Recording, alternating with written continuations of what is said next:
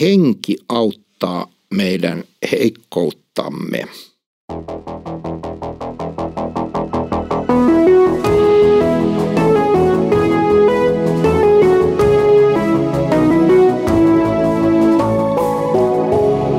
Kirjoitusten pauloissa.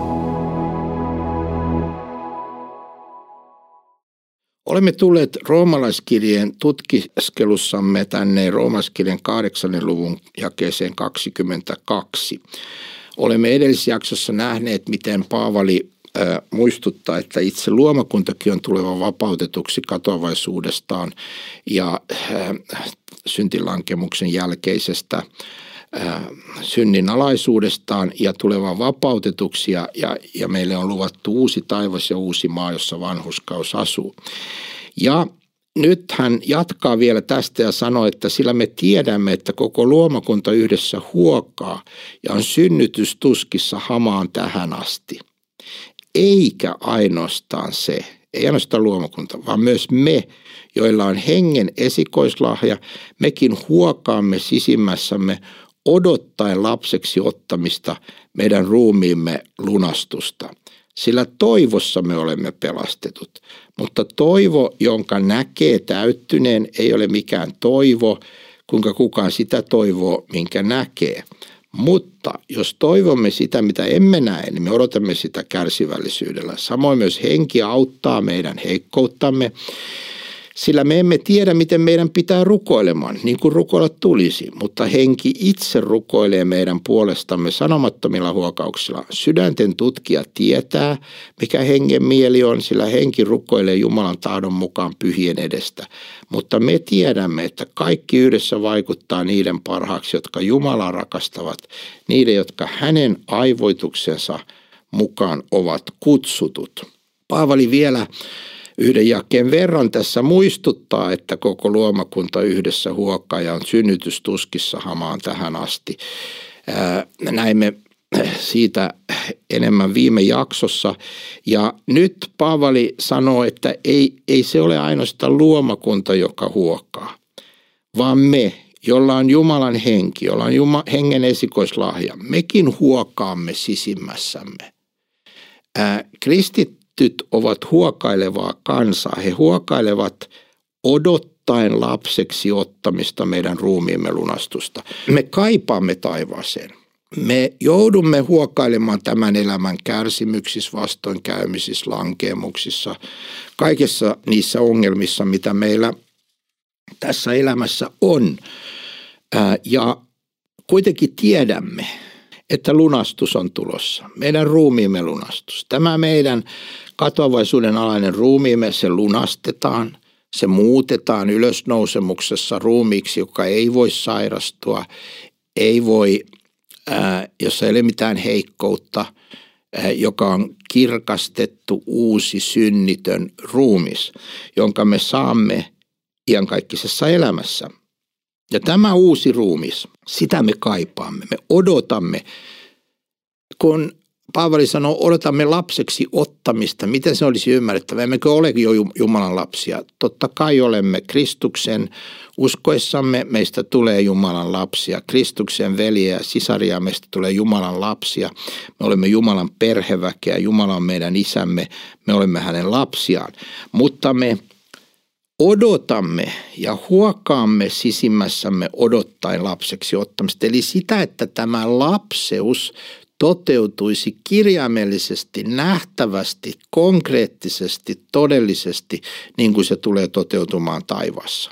Ja me odotamme ja huokailemme sitä, että voi kun saisi jo elää niin kuin synnittömänä, että saisi tämän synnin pois, joka meissä vaikuttaa tässä elämässä loppuun asti ja pääsisi vapautettuna synnistä ja kaikesta pahasta ja heikkoudesta ja sairauksista pääsisi perille.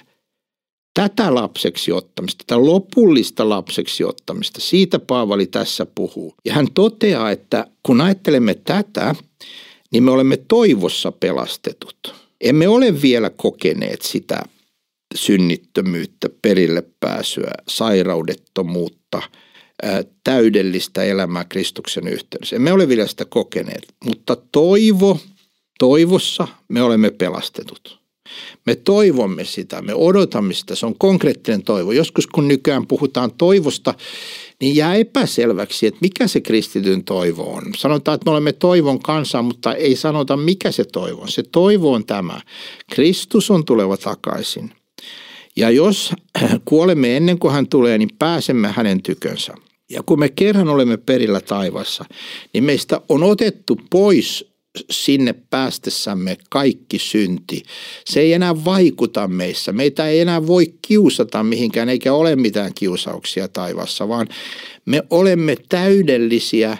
Me olemme Jumalan yhteydessä, me elämme kaikista elämää. Se lapseus on ikään kuin täysin toteutunut, mikä meillä nyt jo toivossa ja uskossa – on konkreettisesti täällä elämässä, mutta me saamme sen nähdä toteutuvan taivassa. Ja meidän ruumiimme lunastetaan. Me saamme uuden ylösnousemusruumiin. Niin kuin Kristus kuoli ja ristinaulittiin, hän oli heikko, äh, hänestä vuosi verta ja hän kuoli, mutta sitten Jumala herätti hänet kuolesta, niin samalla tavalla Jumalan herättävä meidät kuolleesta ja antava meille uuden ylösnousemusruumiin. Ja Paavali sanoi, että toivossa me olemme pelastettu, mutta toivo, jonka näkee täyttyneen, ei ole mikään toivo. Kuinka kukaan sitä toivoa, minkä näkee. Siis ei se ole toteutunut vielä. Hän selittää sitä, koska jos se olisi toteutunut, ei meillä olisi mitään, ää, ei me, me silloin meidän ei silloin tarvitsisi toivoa mitään. Se olisi jo tässä, mutta se ei ole vielä tässä. Hän on selostanut sen yksityiskohtaisen tarkkaan tässä kirjeessään, että me olemme edelleen tässä synnin ja hengen välisessä taistelussa, mutta kun pääsemme perille, se taistelu lakkaa, meillä on lepo, meillä on rauha – me olemme Jumalan lapsina perillä. Ja sitten hän jatkaa tämän avaamista ja sanoo, jos toivomme mitä emme näe, niin me odotamme sitä kärsivällisyydellä. Tarvitaan kärsivällisyyttä odottaa, koska elämä on toisaalta lyhyt, mutta toisaalta se voi tuntua joskus pitkältä ja taistelut ja kärsimykset voivat tuntua melkein loputtomilta. Mutta silti me odotamme kärsivällisesti sitä, että me pääsisimme perille ja pääsisimme tähän toteutuneeseen uuteen hengelliseen elämään, jossa ei ole mitään syntiä ja heikkoutta. Ja nyt kun olemme tässä ajassa, niin Paavali puhuu myös tässä hetkessä, tässä ajassa meille ja sanoo, samoin myös henki auttaa meidän heikkouttamme. Sillä me emme tiedä, miten meidän pitää rukoilemaan niin kuin rukoilla tulisi, mutta henki itse rukoilee meidän puolestamme sanomattomilla huokauksilla. Tämä on aivan ihmeellinen asia, että meissä asuva Jumalan henki tietää täysin mm, Jumalan tahdon ja hän rukoilee meissä, että se Jumalan tahto toteutuisi. Hän myös kirkastaa meille Kristusta, hän, hän, hän paljastaa meille, mikä on syntiä meidän elämässään ja hän ajaa meitä kääntymään parannuksessa Kristuksen puoleen. Hän vaikuttaa meissä katumusta ja sitten uskossa turvautumista Kristuksen anteeksi antamuksen. Kaikkia tätä hän, hän, hän tekee – Kaikkia tätä hän meissä vaikuttaa ja hän rukoilee meidän puolestamme. Me emme kuule niitä sanoja, mutta sydänten tutkija eli Jumala tietää, mikä hengen mieli on, sillä henki rukoilee Jumalan tahdon mukaan pyhien edestä. Eräs työtoverini sanoi kerran, että kun Mooses tulee sinne – kuljettaa sitä Israelin kansaa ulos Egyptistä ja tulee Punaisen meren rannalle ja edessä on meri ja takana on Egyptin sotajoukot ja hän on pulassa, niin hän, hän rukoilee Jumalaa. Ja kun Jumala vastaa taivasta, niin se, hän vastaa, että miksi sinä huudat minulle. Ja, ja, ja tämä työtoveri sanoi, että ei siinä ole sanottu, että Mooses huutaa, mutta oliko niin, että henki – Mooseksen sisimmässä huusi Jumalaa avuksi tuossa tilanteessa ja Jumala vastasi hengen rukouksiin, sillä henki rukoilee Jumalan tahdon mukaan pyhien edestä. Me emme aina edes tiedä, mitä meidän tulisi rukoilla. Me, me emme tiedä, me voimme olla epävarmoja Jumalan tahdosta, me voimme olla hämmentyneitä, me voimme olla ikään kuin eksyksissä ja me emme tiedä, miten minä nyt mitä minun nyt tulisi rukoilla, miten minun tulisi toimia, silloin on hyvä tietää, että se henki, Kristuksen henki, Jumalan henki, joka asuu sinussa, hän tietää kaiken. Hän ymmärtää sinut täydellisesti ja hän rukoilee Jumalan tahdon mukaan sinun edestäsi.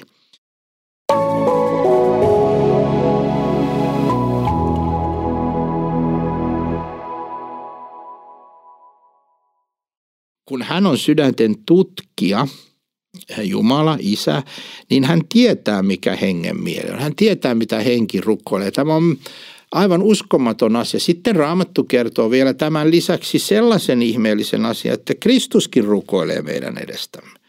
Kristus taivaassa rukoilee, henki meidän sydämessämme rukoilee ja Jumala kuulee nämä rukoukset ja ne ovat aina Jumalan tahdon mukaan. Meidän rukouksemme eivät aina ole Jumalan tahdon mukaan, mutta hengen rukoukset ovat aina Jumalan tahdon mukaan. Ja siksi tämän tähden Paavali voi sanoa jakeessa 28 näin rohkeasti. Me tiedämme, että kaikki yhdessä vaikuttaa niiden parhaaksi, jotka Jumalaa rakastavat, niiden, jotka hänen aivoituksensa mukaan ovat kutsutut. Mm, hän tietää tämän, koska Kristus taivaassa rukoilee puolestamme, henki sydämessämme rukoilee puolestamme, isä kuulee nämä rukoukset ja kuljettaa meitä Jumalan lapsia kohti taivasta. Kun emme vain luovu Kristuksesta, kun emme sanoudu hänestä irti, vaan uskossa turvaamme häneen, niin Jumala itse vaikuttaa meidän parhaaksemme niin, että – hänen aivoituksensa toteutuu.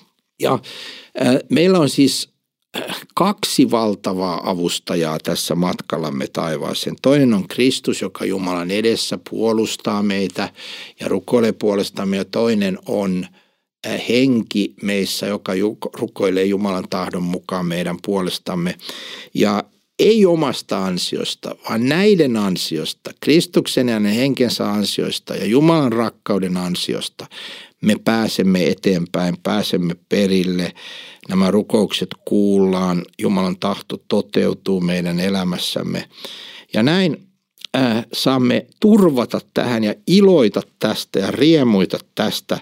Ja äh, myöskin saamme pyytää Jumalalta, että että henki auttaisi meidän heikkouttamme, koska hän on luvannut tässä näin, että henki itse rukoilee meidän puolestamme. Henki auttaa meidän heikkouttamme. Jos se olisimme vain omassa varassamme, emme tästä elämästä selviäisi Jumalan tahdon mukaan, mutta koska Jumalan henki on meissä ja rukoilee puolestamme, niin me selviämme. Sinä selviät perille asti turvaa Kristukseen, kiitä häntä, että hänen henkensä sinussa rukoilee. Ruoki tätä Jumalan henkeä sinussa Jumalan sanalla, koska henki kiinnittää meitä tähän Jumalan sanaan ja Kristukseen.